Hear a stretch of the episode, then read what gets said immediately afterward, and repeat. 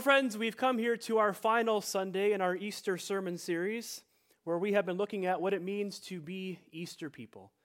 And if you've been listening over the last several weeks, you could probably repeat it back to me by now, right? That to be Easter people is to be people who see the world not as it is, but as it could and should be. That we are people who live with a sense of hope and possibility. So, exploring that theme, we have been making our way through Paul's letter to the Ephesians.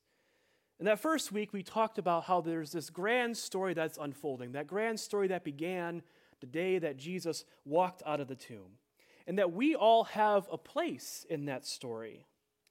And then we heard about the new humanity in Christ, that the dividing wall between Jews and Gentiles has been torn down, and now it is our call to go out into the world and to tear down those own walls of division and enmity that exist in our own time. And then we heard Paul's urgent appeal to unity. Not a false unity that is simply the absence of conflict, but a unity that is marked by peaceable difference, in engaging the things that matter most, and in bearing with one another in love. And then last week we were told to put on the new self, that to be Easter people is to be in this constant state of transformation, of orientation and reorientation of our lives around Christ. We have not read every chapter and verse in Ephesians, but we have hopefully started to be able to get a picture of what it means to be Easter people. And now we have come to this final section of Paul's letter. It is one of Paul's most vivid descriptions, one that if you grew up in the church, you probably heard it at vacation Bible school, or perhaps it was on the flannel graph when you were in Sunday school. To put on the full armor of God, Paul says.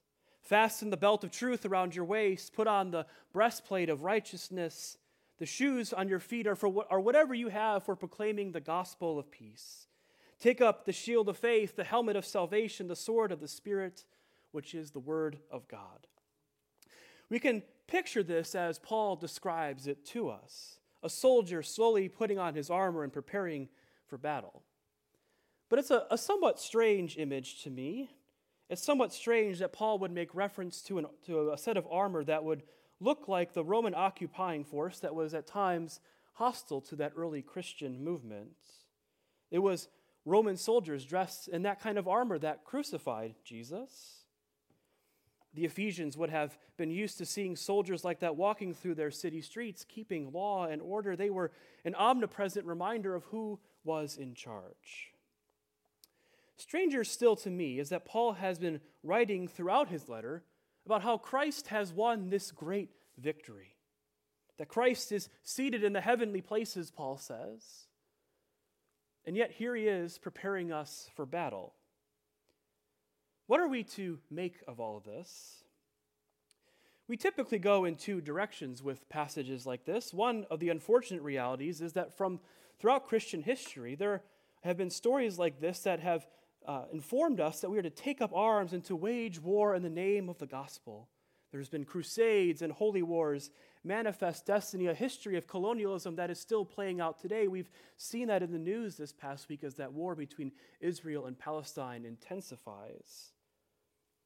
But notice what Paul says. He says, Our battle is not against flesh and blood, but against the powers, the cosmic powers, and the spiritual forces.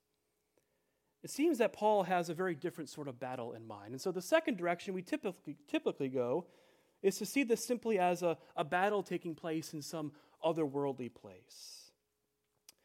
But as we dig a little deeper, there's a third direction. That's the direction I want to go this morning.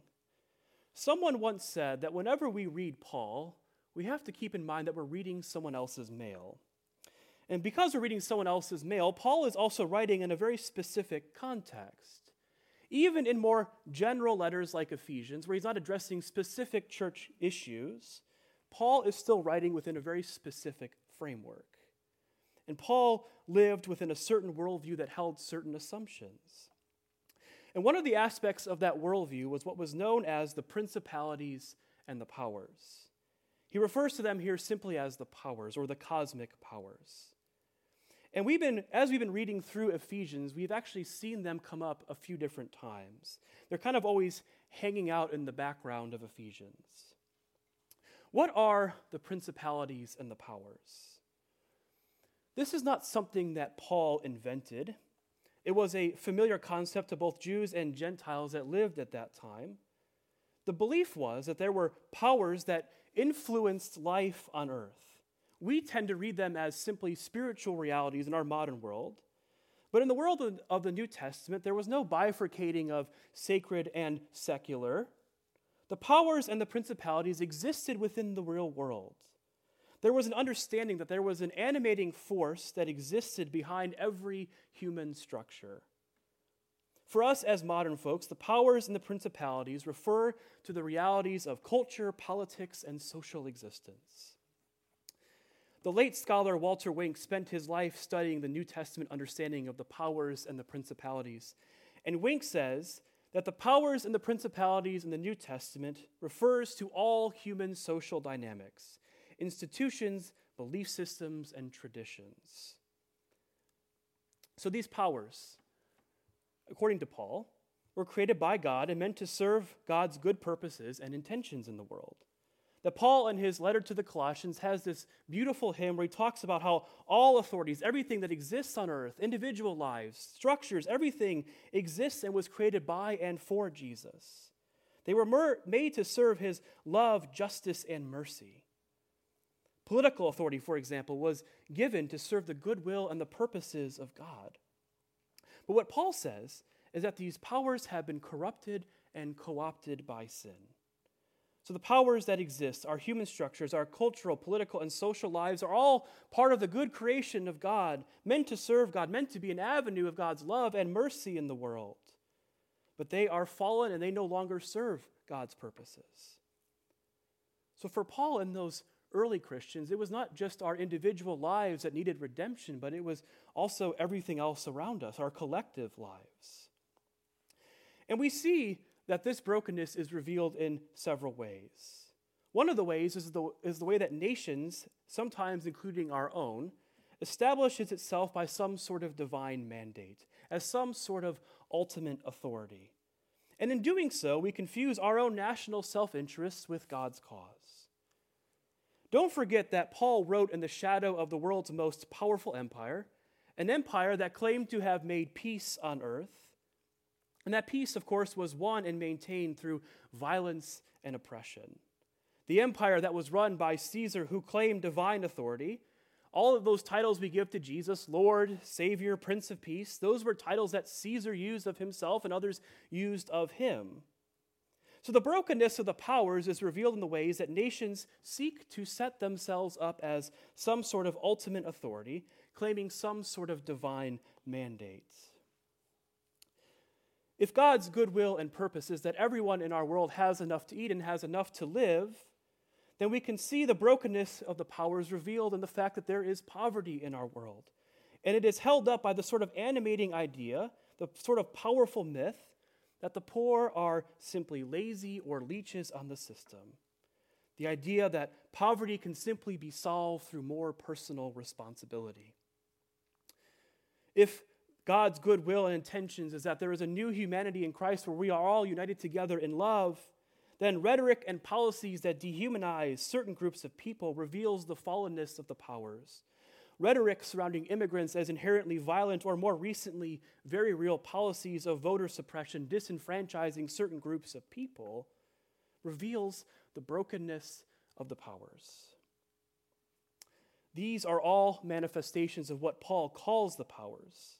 And as we have been talking about what it means to be Easter people, people who see the world not simply as it is, but as it could and should be, then the powers are the people, the institutions that are very much invested in the world as it is. And these are the powers that Jesus engaged in throughout his life. These are the powers that are always hanging out in the background of Paul's letter to the Ephesians. And these are the powers that Paul believes Christ overcame in his death and his resurrection. Paul says that these are the powers that we are engaged in a struggle against. Because what Paul believes is that though the powers are fallen now and they do not serve God's goodwill and intentions right now, that they are in fact redeemable. Their redemption is part of what it means to create the world as it could and should be. And they are redeemed as we put on the full armor of God and engage in that struggle. Because for Paul and those New Testament Christians, the good news of the gospel is so much bigger than just our own individual lives and our own individual salvation. Certainly, that's not excluded, but the gospel includes the redemption of all things. And this happens as we engage in the struggle. It is true, as Paul says, that Christ has overcome these powers, but it is also true that they are still holding on. Christ was raised, but Pilate still sat in the governor's mansion, I read somewhere this week. Christ was raised from the dead, but Caesar still declared divine authority. Christ was raised from the dead, but the poor are still oppressed. Christ was raised from the dead, but there is still the rhetoric and structures of enmity in place. Christ was raised, but the powers are still holding on. And that is why Paul prepares us for battle, because the struggle continues. Be strong in the Lord and in the strength of his power, he says. We heard all about God's power all the way back in chapter 1. It's power that was at work when God raised Jesus from the dead. That is resurrection power. It's power that brings life and wholeness. It's power for justice. It's love power and salvation power. That is the power Paul tells us to be strong in. That is the power that is at work in us as we put on the full armor of God. And notice that it is God's armor and not our own. Paul knew his Bible. In Isaiah 59, God is imagined and pictured as putting on this same sort of armor. God puts on righteousness like a breastplate and helmet like salvation, and God comes to redeem God's people. God arrives to set the world right. And now, Paul says, we are to put on that same armor. We work with God in the redemption of the world. We who see the world as it could and should be, we Easter people, work to make the, the world align with that vision. That we are engaged in the struggle alongside of God. Martin Luther King, in his letter from a Birmingham jail, said, Human progress never rolls in on the wheels of inevitability. It comes through the tireless efforts of men and women willing to be co workers with God. And without this hard work, time itself becomes an ally of the forces of social stagnation. That image of us putting on the armor of God is the image of us joining God in seeking the redemption and the remaking of the world. Because we are co workers with God, as Martin Luther King says. We are co workers with God in bringing that message of Easter into all places of our world. We are co workers with God in helping to create the world as it could and should be. But we don't go unprepared. We go dressed in the full armor of God. The belt of truth is fastened around our waists. The, the truth that we carry is that each one of us is loved and welcomed, Jew and Gentile, rich and poor, gay or straight, male or female, we all have a place in the story that God is writing. As Easter people, we wear the breastplate of righteousness. In the biblical perspective, righteousness and justice are interchangeable terms. So we are people who seek justice in the world. The shoes that we wear are for making peace a reminder that Paul is envisioning a different sort of battle, not a, a battle of conquest, but a battle for making peace. The shield of faith is our unwavering trust that the vision of the world as it could and should be is not a fool's errand. It is a worthy pursuit. It is trusting that we can actually, with God, make that world possible. It protects us from those powers that be that will say that all that is is all there can ever be because we know that there is something better and that there is something else that is possible. We go with the helmet of salvation, the Word of God, a story to tell of God's redemption and recreation. As we engage the powers, we are well equipped to join the struggle alongside of God. The resurrection power of God is at work in us to create the world as it could and should be. We have seen the world as it could and should be. And now it is time for us to go and to make that world as it could and should be, to put on the full armor of God and to join God, to become co workers with Him, to be Easter people.